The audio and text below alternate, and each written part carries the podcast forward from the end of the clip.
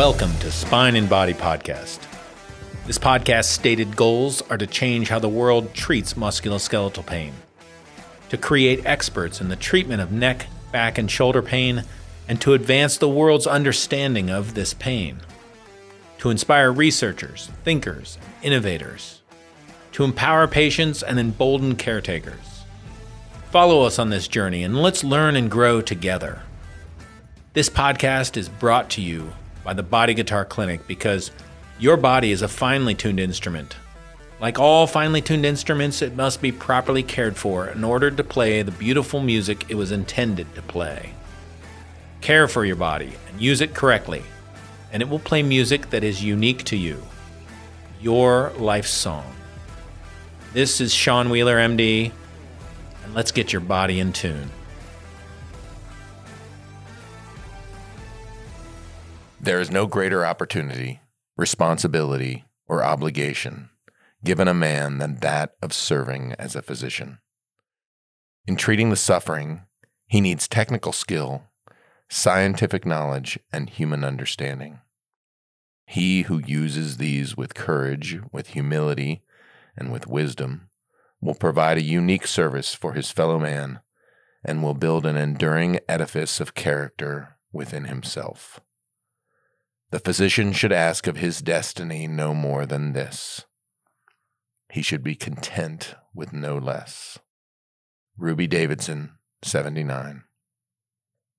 As I finished the interview with Dr. Jeff Gold, I went out of his office and hanging on the wall was this quote.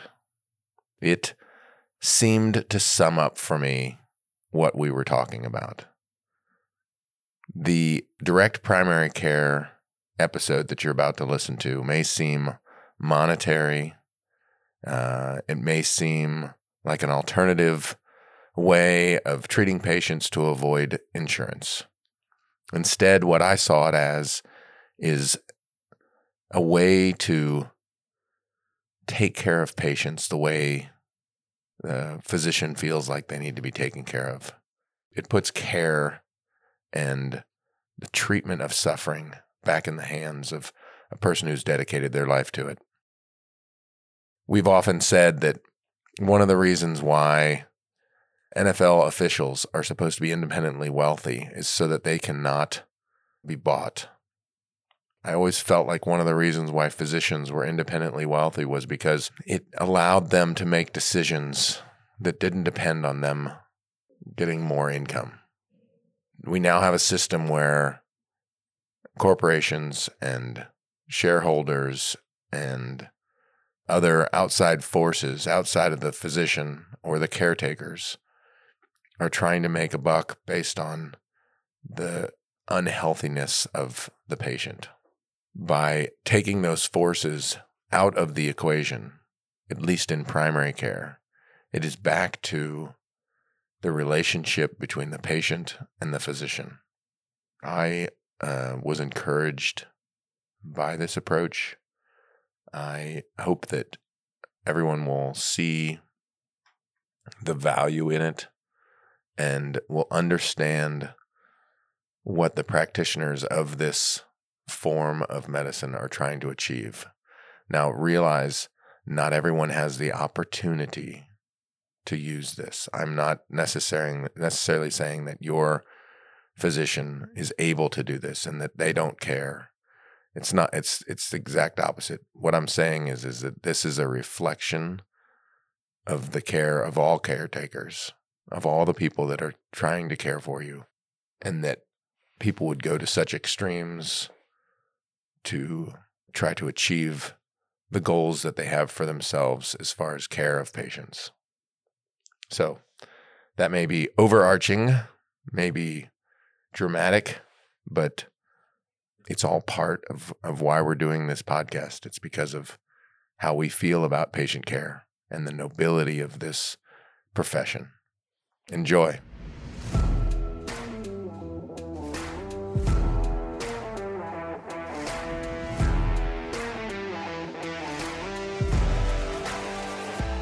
Welcome to another episode of Spine and Body Podcast. I'm, I'm here today with a Dr. Jeff Gold in Salem, Massachusetts. I'm I'm uh, pretty excited to be here.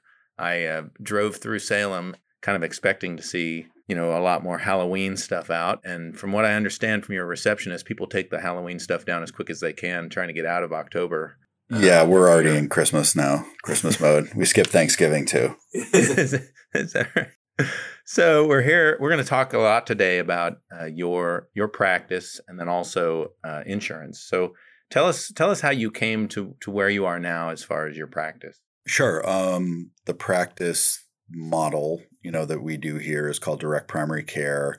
Um, I wish I could say that I'm the one that created it, but that's not the case. This model started about 2009, 2010 out in Seattle uh, with two cousins, Garrison Bliss and Erika Bliss, that were employed physicians, primary care docs, and basically for all the reasons that I think patients don't like the system, you know, we feel the same. Um, and they left the system in order to start this model, which basically the real premise behind it is that unfortunately we've used insurance as in healthcare as a form of payment rather than what insurance was actually intended to be. And unfortunately, a lot of people don't realize that insurance does not equate to care. And in many instances, it actually inhibits the accessibility and quality of care and cost of care. It inflates it. So, you know, we the analogy we kind of use is think of car insurance. You don't use your car insurance to pay for maintenance, prevention, gas, tire rotations, windshield wipers, oil changes, all that.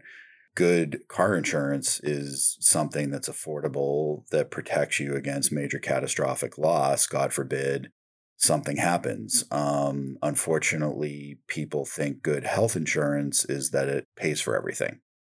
And it's really not their fault. They've kind of been brainwashed by insurers and the government to think that everything in healthcare is so expensive that if you don't use insurance for it, you'll go broke.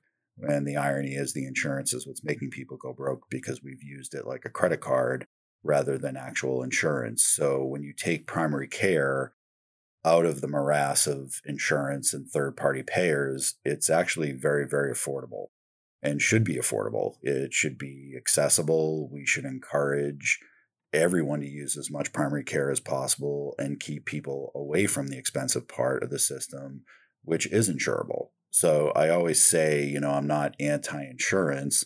I'm just anti insurance in two ways. One, when they decide to practice medicine, and two, when, when it's being used for dumb things that are actually affordable. So the theory behind the direct primary care model is if you look at a lot of serv- goods and services right now, a lot of things are membership based, you know, whether it's Amazon, whether it's Netflix, um, that basically you should have the same type of relationship with a primary care doctor. Unfortunately, if you look at statistics, about almost 50% of the American population either doesn't have a primary care doctor or couldn't even name them in a lineup uh, because the insurance is dictating everything and they're disengaged from the system rather than engaged. Um, primary care is something that you want people engaged with. If they're getting better primary care, the less likely they are to get into the expensive part of the system and more importantly just stay healthy and you know that's really what we have is we have a sick care system rather than a healthcare system and our theory is that if we get the third party payers out of primary care not only is the cost transparent and affordable to a majority of Americans. I mean, we charge an average of 80 bucks a month for all primary care services. It can actually also bring down the cost of insurance, whether it's for an employer, whether it's for an individual, um, because we're act- we actually start using it the right way. So that's kind of the theory. You know, we encourage people obviously to have insurance. We want them to have insurance. I'm not going to be the doc fixing your broken femur if you're in a car accident. Um, but that's an insurable event and that's an expensive event and it's unexpected. And that's what insurance really should be used for. You know, good insurance does not pay for everything. That's actually terrible insurance. And that's why what's happened is we've now, because we've used it as a credit card with a really high finance rate, the chicken's now coming home to roost because we're seeing huge deductibles, bigger copays, co insurance, because eventually you run out of other people's money and now it's being shifted onto patients, onto employers, and it's just this never-ending shuffling of deck chairs on the Titanic. And right. You know, and I've had it I've had it explained to me by someone. They said that insurance companies are allowed to take a certain percentage in profit, right? 80-20. Right. You say to the insurance company, "We want to save you money," and what they say is, "Is why why would we want you to save us money?" Mhm. As it stands, we're increasing our rates, and people are not throwing a fit. So when it used to be thousand dollars a year, now it's thirty five hundred dollars a month, right? And so far, companies and things like that have not thrown enough of a fit that we're going to continue to raise rates because the more money we spend, the higher percentage of it. I mean, if we were to get 10% of a million dollars or 10% of a hundred million dollars, it's better for us to have 10% of a hundred million dollars. So by saving money, we're making less money. So really what, what happened is legislatively, insurance companies don't want this. They want, they, matter of fact, if you were to decrease costs right now, they would find a way to pay more for hip replacement or, or whatever it is. And the hospital calls and says, Yeah, we want $100,000 for this hip replacement. And they would say, Oh, great. We've saved so much money in other places. We're very willing to pay that $100,000 because we're sounding the bottom in reverse. We're trying very hard to figure out how much are people willing to pay because every time we're able to increase the amount people are willing to pay, the more we get of our 10% or, or whatever their percent is. So it's a little bit of a disaster right now, and people don't even realize it. Yeah, I would I wouldn't say it's a little bit of a disaster. I think it's a major disaster. It's a social issue that I think if there's any issue in this country that people should be marching in the streets about, it's this. Um, it's bankrupting people. Um, I know people that their monthly premium costs more than their mortgage. Um, I know businesses that insure their employee, you know, sponsor insurance for their employees. Um, it's the second, if not sometimes first, biggest line item on their budget. And people spend more time talking about the paper cups that they're going to buy for their break room than they do their second biggest annual expense. And they expect things to change. And it's, as you astutely pointed out, the problem is the insurance companies have no incentive to lower cost zero. Right. If anything, it's the opposite. So, like if you think of, say, direct primary care for your car, you know, car insurance companies would love DPC for your car. Um, people paying a cash membership to get all the maintenance done that they don't have to pay any claims out. But the economics in healthcare and health insurance are so perverse that they want me to file a claim on looking in a kid's ear for five minutes because the more claims they file, as you said, it's a percentage, it's 80 20. The bigger that pie is. So, how do you make more money if you're an insurance company? You process and file as many claims as possible. And people just don't see that but and I've written about this it's like I actually frame it in an addiction model. I wrote I wrote a piece a couple years ago that got picked up by like Kevin MD and a couple other fee.org which is the Foundation of Economic Education which is a great website and I titled it Americans Unhealthy Addiction to Health Insurance. And it's it's basically when you look at addiction, it's not about the the substance or the behavior that's the addiction, it's the psychology. And basically people continue to go do something and pay all this money for something that does nothing but hurt them. And a lot of them are aware of it, you know, and just don't see a way out and they just keep doing it and doing it and doing it you know they're paying Porsche money, and a lot of times they're getting a Yugo in return. You know, at least with cars, if you want to go buy a Porsche, you can go to a Porsche dealership. You know you're going to pay Porsche money, but you know you're getting a Porsche. And healthcare, you could go in and pay Porsche money and get absolutely terrible care and terrible service, and yet people tolerate it. But fear is a powerful motivator. You know, the analogy I use is if you really want to understand how the U.S. healthcare system works, is I, I tell people watch Narcos on Netflix which was all about Pablo Escobar and the cocaine cartel, you know, in, in Colombia. It's it's no different. It's, you know, the insurance companies and the government go right in hand in hand with each other and they don't care about the people. They don't care about the doctors. And the reality is without doctors and without patients, there is no system. And we're like the lowest two on the rung and we're not making the rules. I mean, we have a law that physicians can't even own hospitals. Imagine a law where lawyers couldn't own law firms. Right? Wasn't there a recent law where we're not allowed to have a union? Yeah, it's illegal. It's illegal for doctors to have a union. You know, and, and sometimes too, look, we're not off the hook either. I mean, sometimes we're our own worst enemy. Uh, you know, you only get treated the way you allow yourself to be treated. And the more you continue to play this game and continue to go along with the rules, um, the worse it's going to get. And, you know, we're bas- we've become pawns in the system right along with patients. And I think, unfortunately, you know, when you put these middlemen in this other relationship that should be a very sacred, sanctified relationship, I mean, you know, we get patients telling us things that they don't even tell their closest family and friends. And they put our trust in us, but how do you maintain that trust with third parties that are in the exam room? They may be invisible, but they're in the exam room. And what ends up happening is now there's this distrust, uh, you know, of the system and of doctors and you know, the doctor had a crappy bedside manner. Mm-hmm. Well, it's not that the doctor really, in a majority of cases, wants to be that way.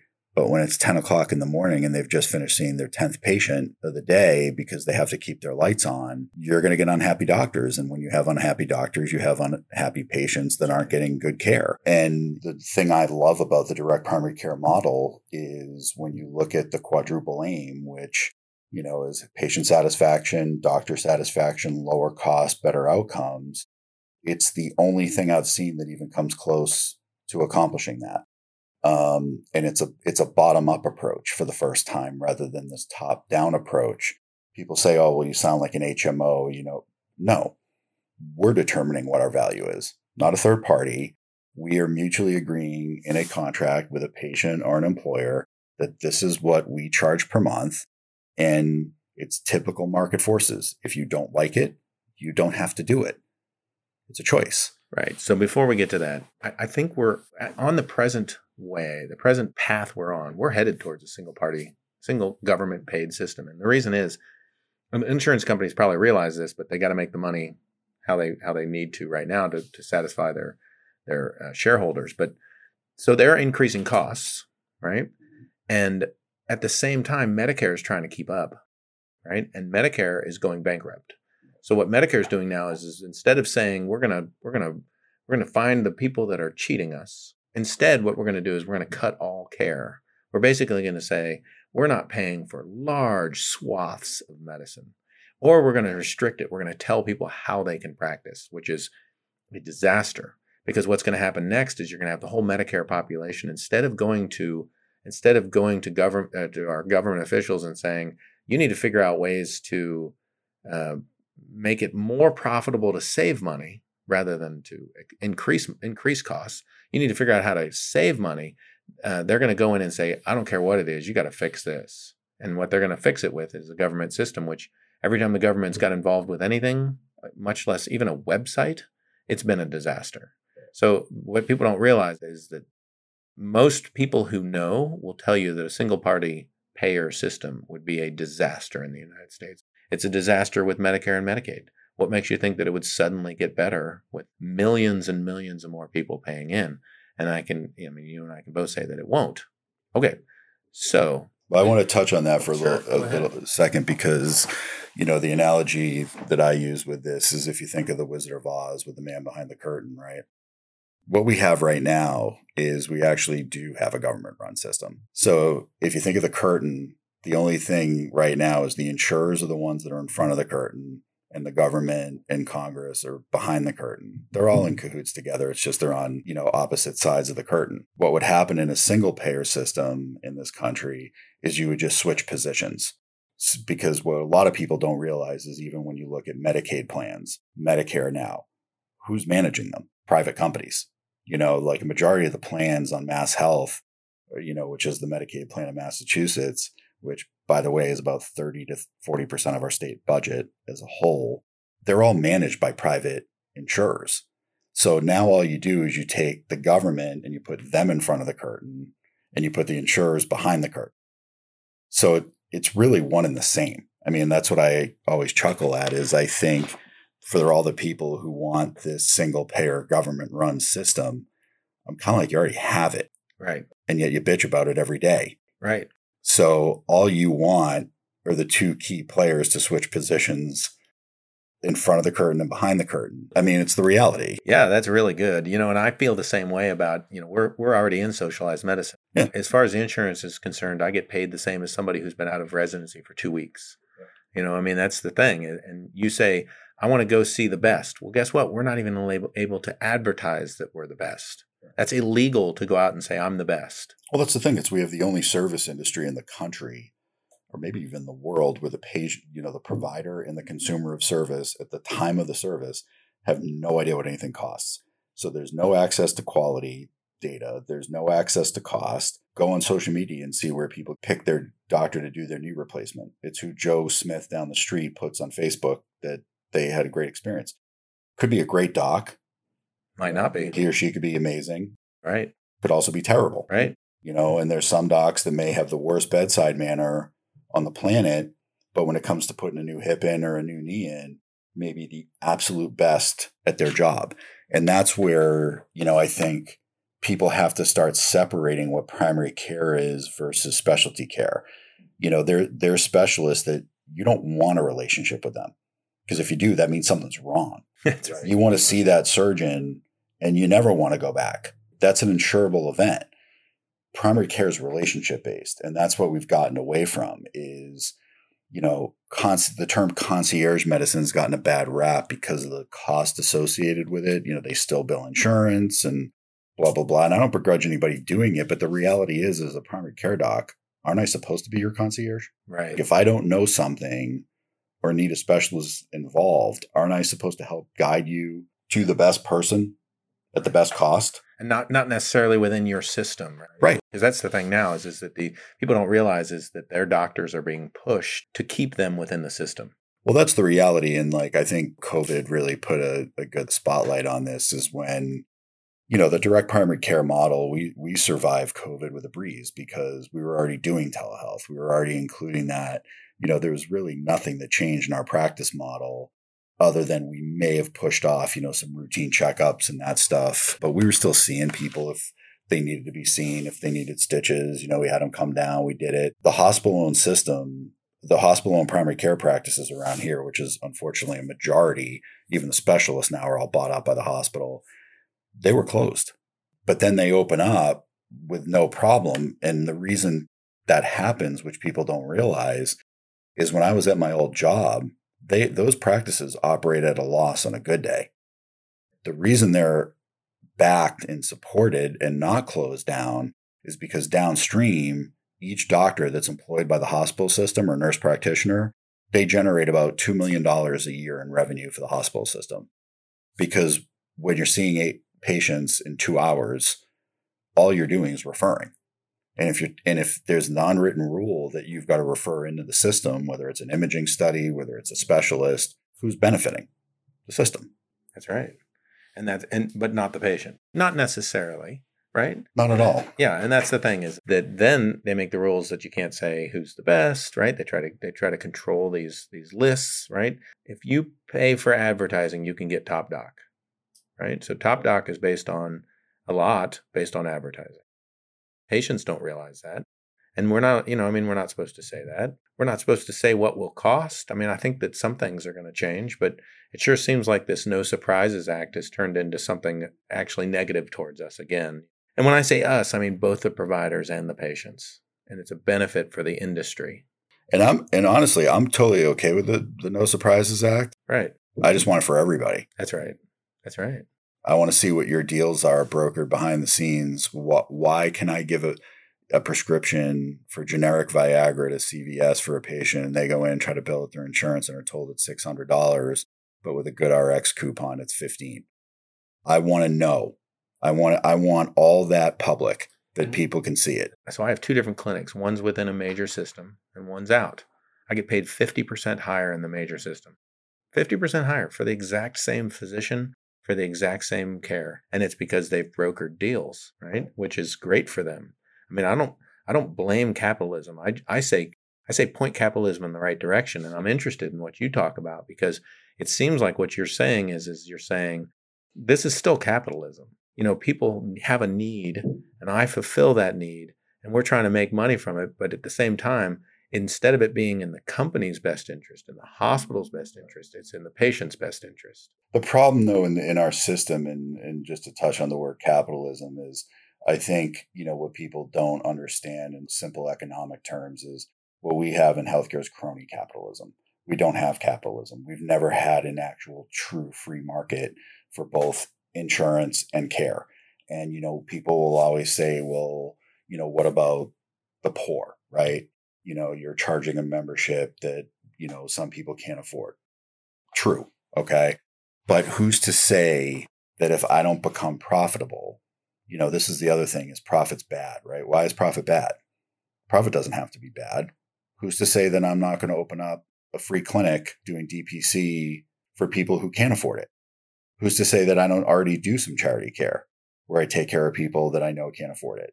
But when you look at statistics across the country, and I've done this, about 95% of the American public owns a cell phone. And the average monthly cell phone bill is about 90 bucks. So again, tell me why people can't afford direct primary care.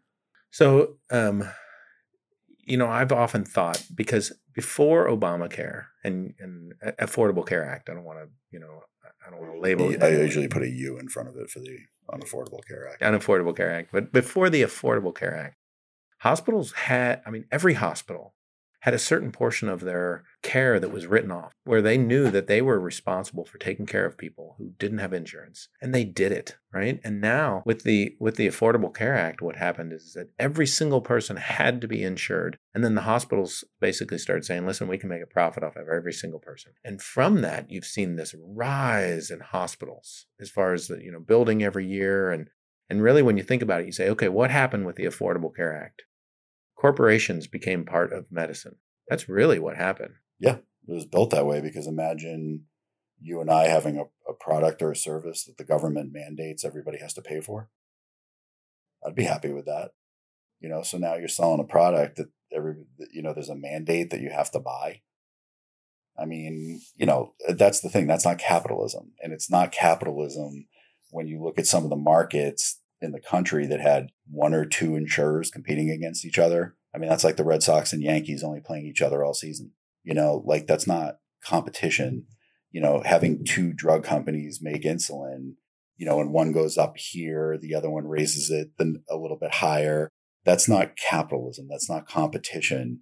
That's crony capitalism. It's college football. you know, so the the key with this model of direct primary care or even like you said, even just direct patient care because there's even more and more specialists doing this now where you know they may not do a membership model but they do direct. This is what you know a direct menu of service. People get to see you know what things actually cost instead of what they think it's cost. If you really want to see the scam just look at an eob you know which is the little statement you get in the mail from your insurance company that not this is not a bill explanation of benefit right. which they still send in the mail. I mean that's how far behind they are that they're like sending the stuff in the mail when most people get things over email. But anyway you look at it and take a shoulder mri and you have say insurance x. So you'll look at the hospital who bills insurance x $5000 for that shoulder mri then Insurance X turns around and here's our adjustable rate of we paid the hospital two grand. So because of the deductible, the patient is going to owe a thousand. So the patient looks at it and says, thank God I had insurance or else I would have had to pay five grand. The test is $600. Right. You still got shafted. You paid a thousand dollars for a $600 exam and $600 is high. You know what I mean? For our area, it's, it's actually low for our area. But you're right. I mean, an actual MRI does not cost that much. That's where the scam is, though, is people think, well, I'm getting this great discount. It's a it's a 75 percent off what?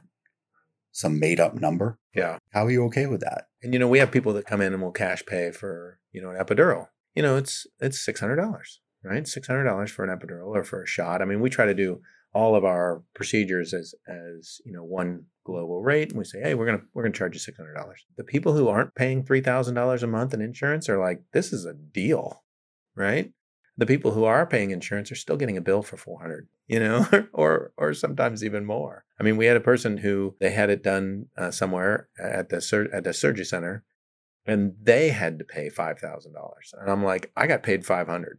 I don't know where the rest of that went, but I got paid five hundred. Well, I think, you know, at first it's obviously met with a lot of resistance because that's not the way we do things, right? But then I say, well, how's the way we, we do things? How's that working out? You know, every eh, people love hearing the word free. Nothing's free, you know? So a perfect example of this is, you know, we give patients the option with lab work. We have negotiated lab pricing. It's the only thing people will pay above the monthly membership if they choose to do so. But if they want their insurance billed, you know, we send the labs to the hospital where I'm still on staff and they'll bill their insurance. And we just say, look, if you have a copay deductible, we're just, we're not responsible for it. Right. But we tell people up front, like, this is what it would cost cash for labs X, Y, and Z. And we had one that was $20 total. I said to the patient, you know, if you want to just pass cash, it's $20. So let's think about, let's just do a little logic, uh, you know, quiz right here. So the response was, well, I pay a lot for my insurance, so I may as well use it. Where's the fault in that logic? The fault is the more you use it, the more it goes up. So why use it for something that costs $20? It makes no economic sense. Basically, the, in a majority of patients in the country, they're paying thousands of dollars a year for health insurance to save hundreds. Right. What about the people that say, well, you know, I'm in a group plan. Yep. And there's somebody that had, you know, major surgery and because of that everybody's insurance has gone up and me you know, trying to save money doesn't help. Well, I mean, that's why, like, really what we have is not insurance. You know, like, if it were insurance, you would get rewards for, you know, taking good care of yourself, for, you know, eating right or exercising or whatever. right. And, you know, you, I, I don't like using the word penalized because I think morally I would never want to see somebody not giving coverage because of a pre-existing condition or something like that but you know i look at it that if i have two kids and one of them is born with type 1 diabetes it's not their fault it's not my fault but why should my premium be a little adjusted a little bit higher right given that they're going to require more care more service more expensive stuff than my other kid who may have a broken bone here and there, but for the most part, it's going to be pretty, you know, knock on wood, pretty healthy. We don't function like insurance. It's all ass backwards. You know, a perfect example of that is, you know, take a col- an average colonoscopy, okay? No one will know if you ask anybody what a typical colonoscopy costs, no one knows. The typical cost, including sedation, everything is about $1,200. Okay. That's what a colonoscopy should cost mm, for the average American that has no family history of colon cancer, has no family history of polyps, they get one every 10 years. That's $1,200 you're spending over a 10 year period. Mm-hmm. Why is that insured? Right. My feeling is I would rather pay the 1200 over a 10 year period, but God forbid they go in and do my colonoscopy and they find a big tumor. I'm protected. And that's where my insurance kicks in. The way we have it is we'll give you that colonoscopy for free, but you have that tumor, you're on a 3000 6000 deductible. Mm-hmm. So now you're exposed to that 3000 or 6000 whichever way you want to look at it. Isn't that the opposite of how insurance should work? So you guys give it free. Explain that. You said you do the colonoscopy. Oh, you're talking with the insurance. No, I'm saying with ACA rules, your preventative care is free. Yeah, yeah, yeah. That's on insurance. Right. If you ask a, a mammogram, take a mammogram. We get them for two hundred fifty dollars, right, including a read.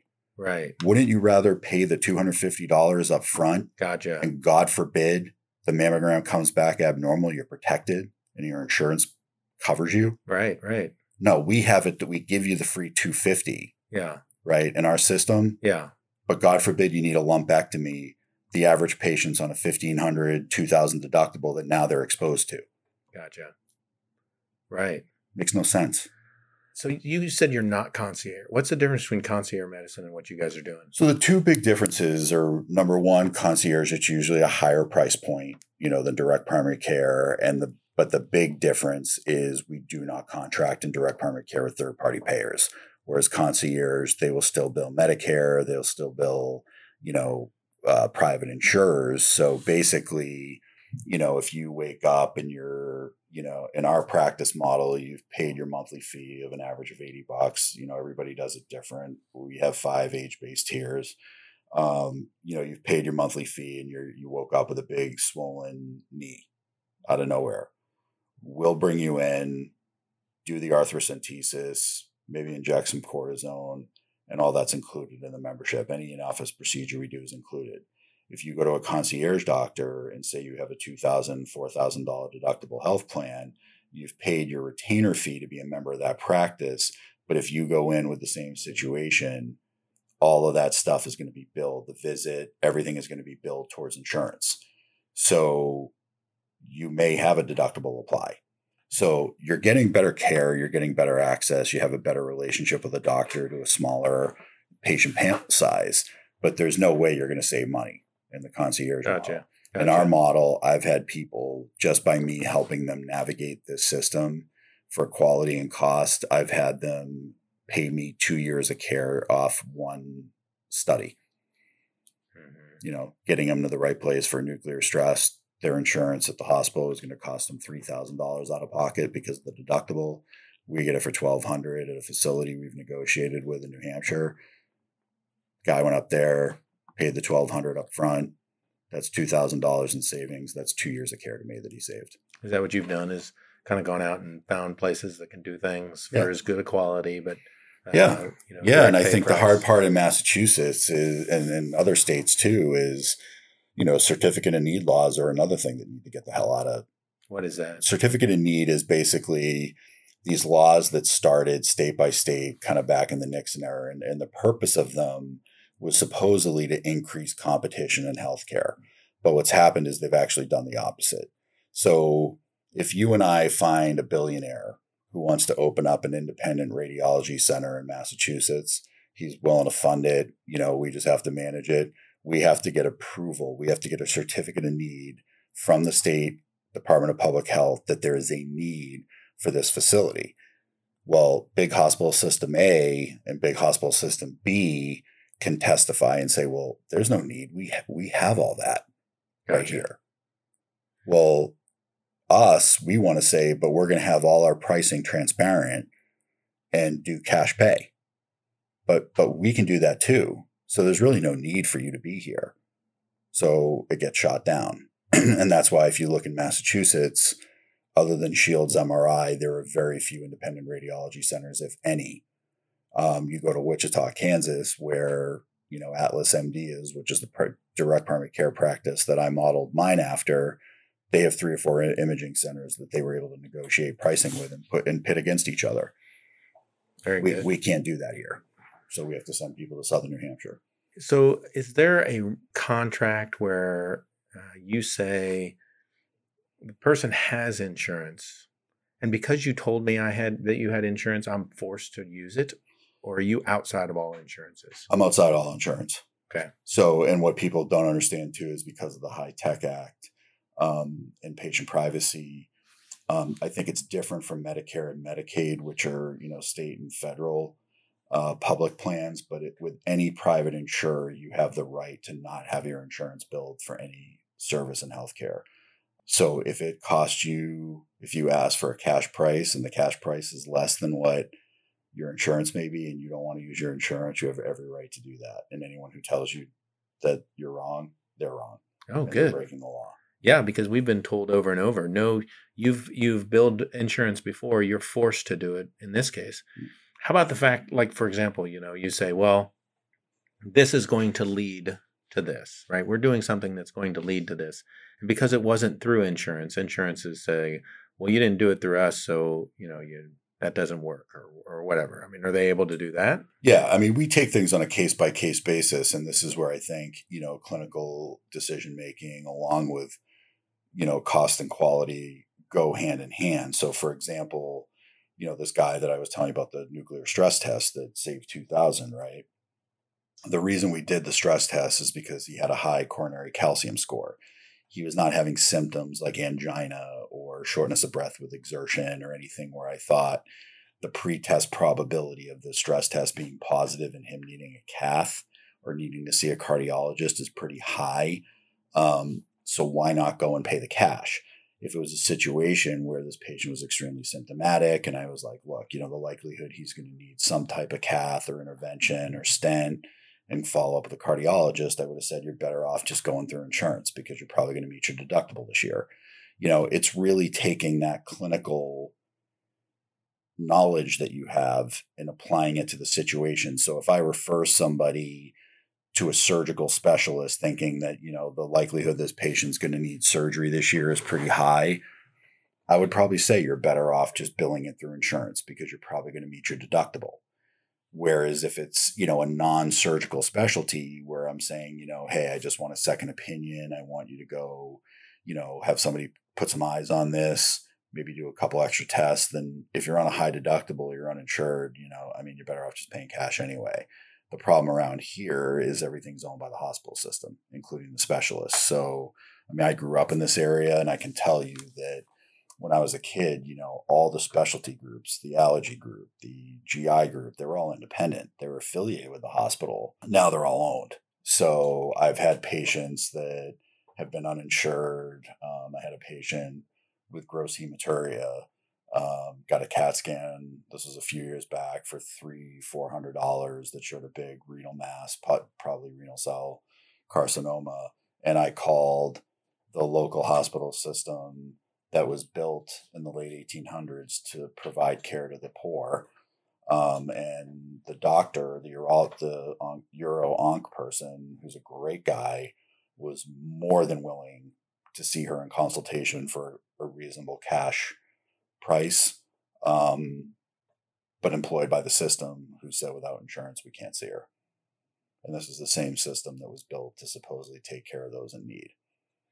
So, so, so, speak to the people who do have contracts with insurance companies. They can still do things, a cash, a cash price. Yeah, I think you know. Look, like you know, Medicare and Medicaid are a little bit different. You know, I'm not a lawyer. I'm not a healthcare lawyer. I'm not going to pretend it is different. It, it definitely it, is different. And it is different. But I think for most private insurers, you can always ask what a cash rate is, and you know, especially if you're on a high deductible, you know, why not just ask? And mm. and and if they tell you no, they're wrong. Like by by law now.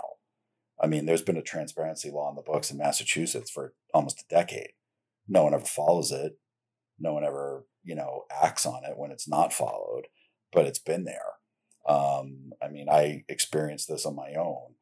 Uh, i'm a member my ex-wife me and two kids are on sedera which is a sharing group. So technically in the eyes of massachusetts i don't have insurance. Um, so when i go to my doctor who i have a great relationship with he's you know part of the system but um, i prefer to stay with him uh, they I just pay cash for the couple times a year that I need to go in or whatever, and and the people at the front desk, it's like they feel like they're they look at me like they're seeing The Exorcist, um, and I'm trying not to be an ass, but I'm like, I know I don't have insurance. Just tell me what it costs, and I'm going to give you a credit card. That's right. I'm going to give you cash. Like this isn't. It is so foreign. Now, this does not count towards your deductible either, right? Right. So you just make that decision and you say, look, my deductible and all these other costs are merely for the emergency. Right. But if you look at statistics, 87% of Americans never meet on a high deductible, never, never meet their deductible. So again, it goes back to what I'm saying. You're paying thousands a year to save hundreds right? So why not pay to actually have a relationship with a doctor who you can email? You know, you can you know do a video visit and not have to come in for everything because we're not filing claims. And you know, we get to know people people get to know us we know their personalities and you know everybody talks about tech tech tech i mean when you look at all the startups in healthcare it's always something on tech technology is great but it's even better when the person on the other end of the line is someone who knows you. Mm-hmm. You know, I mean, I you can go onto a Teladoc service on a Friday night at 9:30 and pay 95 bucks or whatever to get, you know, somebody who knows nothing about you, That's right. or you can pay 95 bucks And is not month, interested in Right. knowing you. or you get 95 bucks a month for basically all your primary care, all your telehealth, and the fact that self-insured employers look at us like we have three heads when we're like, look, you can fix all your primary care costs, reduce your claims burden, and keep more money in your pocket. Right. I mean, this isn't Right. rocket science, but it's but what I but what I've figured out the hard way doing this over five years is like people will use the money as an excuse. You know, saying, "Oh, I already pay so much for this," or "I can't afford this," or blah blah blah. And this this is including employers too. It's nothing about money. It's about resistance to change. It's about resistance to doing anything different. Um, you know, a friend of mine who's a benefits advisor has a great quote, you know, and I always say people hate change. He says, no, they don't hate change. They hate the process to change.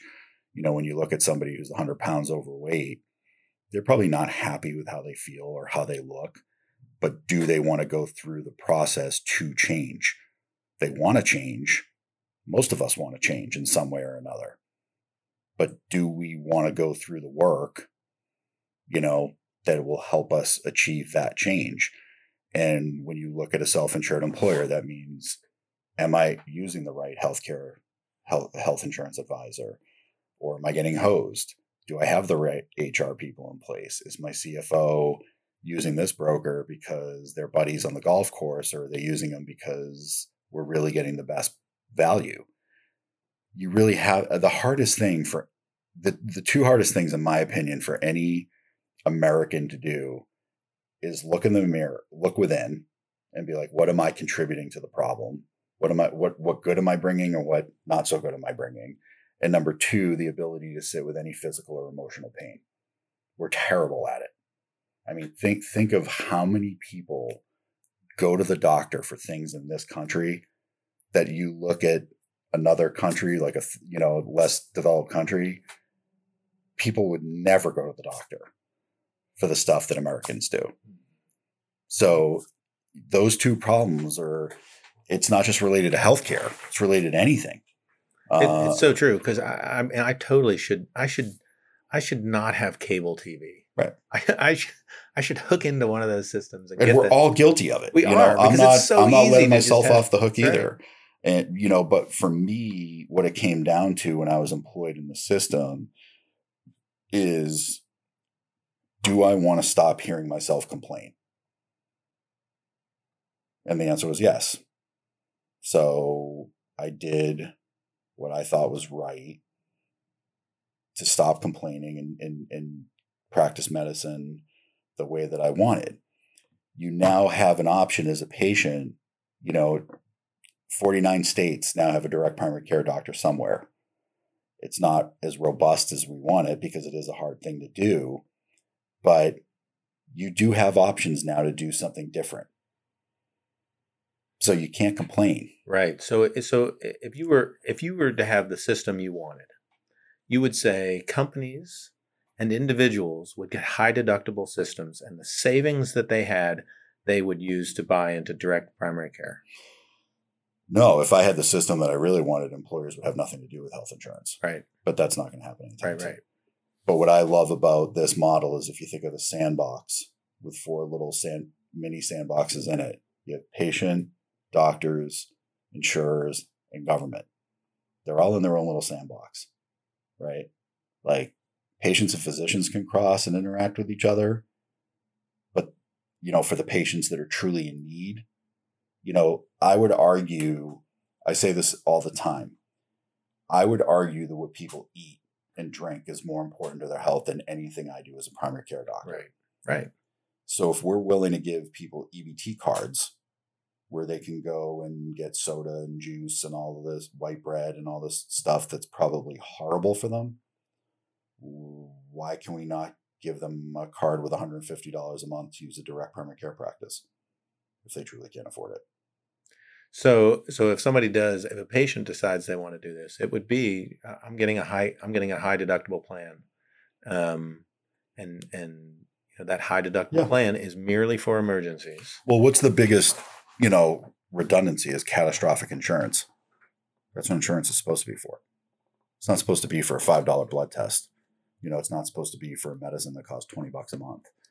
You know, it's supposed to be for major unexpected expensive medical stuff. You know, my kid's born with a congenital disease or I need major open heart surgery. Like that's what insurance used to be for. The hospital, not day-to-day care. Again, get back to that car analogy. Think of if we use car insurance for all this day-to-day stuff, what our premiums would cost. You know, th- this isn't complex economics here. Like we make it that way so that people feel like they're out of control. Like I don't get this, so like I'll just do what I'm used to doing. Well, let's start educating. You know, if we have people that come to us that say, you know, they just lost a job and they lost their insurance, and they come to me and they're like, well, I just found out that I have leukemia and I need insurance. I'm not going to advise that person to go on a high deductible health plan. That year, they're probably going to meet their deductible in a month. So that year, they're better off paying a higher premium for lower out of pocket expense. But on the average person, why do you want to give more money to the insurance company? What would happen? What would happen to the insurance company if, let's say, eighty percent of the population started doing this? Mm-hmm. How would that change? How would that change our healthcare?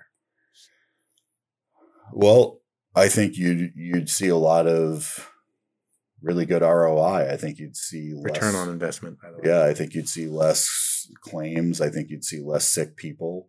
Um, obviously, even with the best primary care, people are still going to get sick and get in accidents and get bad disease. Some of it is just unavoidable.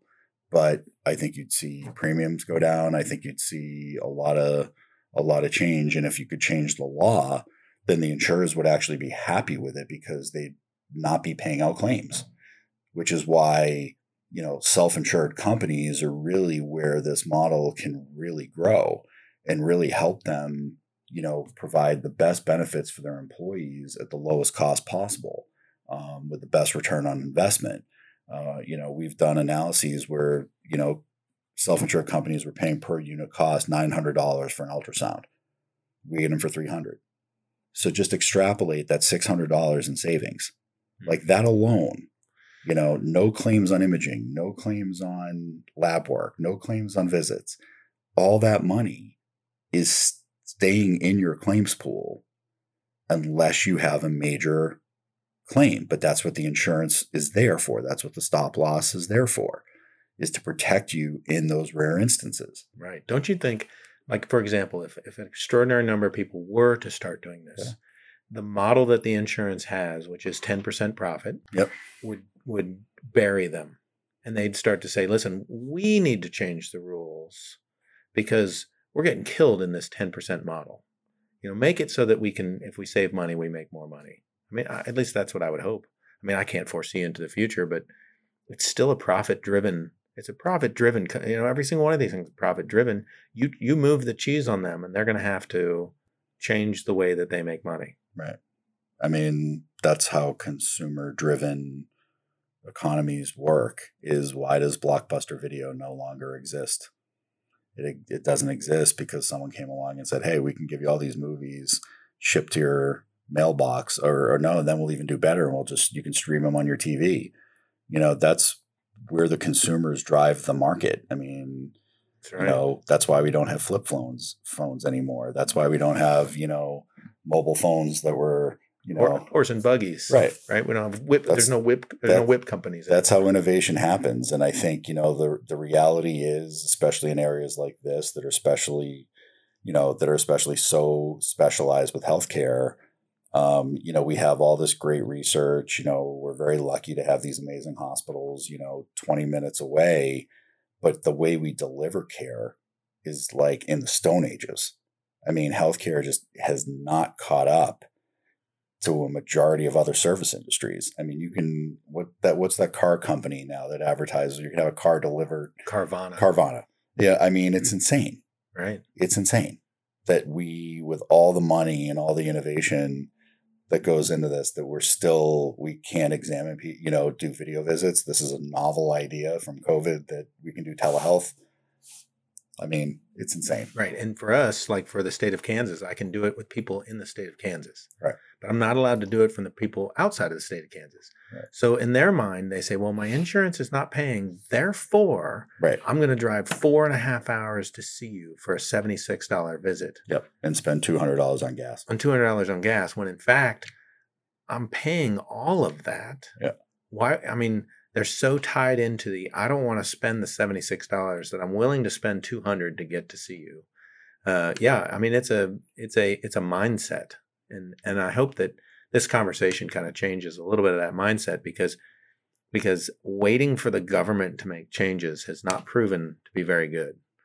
You know, it's a it's a lot like voting with your health care, right? It's basically saying, listen, this sounds like a system that makes sense. I'm going to start using it. I'm going to start encouraging everybody else to start doing it. And when I do, it not only affects my bottom line, it makes change in the United States. Right. What a, when you look at your state house and the people who work there, you look at Congress and the White House. What what a majority of people there care about votes. Right. You know, you got to start walking the walk and talking the talk, and because if they worry about losing votes, then you're getting somewhere. That's You right. know, And right now, what they're getting is they're, it doesn't matter. So, most hospital systems, most insurance companies Yep. are contributing to both sides. Right. They're hedging their bets. They're basically saying, listen, we're giving money to both sides because we want to influence them, which they're influencing them. Right. You want to influence them, you start changing. I mean, the populace starts to change and the and the government will react. Yep. Very good. This is a good conversation. I really appreciate you taking time out of your Um, day. Thanks for I having think me. I've I think I've gone right into your lunch, which you know oh, that's okay. this is I, uh, could, I could afford to lose ten pounds. couldn't couldn't we all? Yeah. So this is this is really good. I very much appreciate it. I'm now going to go and and check out uh, Salem, Salem, uh, Massachusetts. I, I think I told you, you know, Salem in October is a lot like our insurance uh, right Oh, now. You know, it's everything's just a little weird.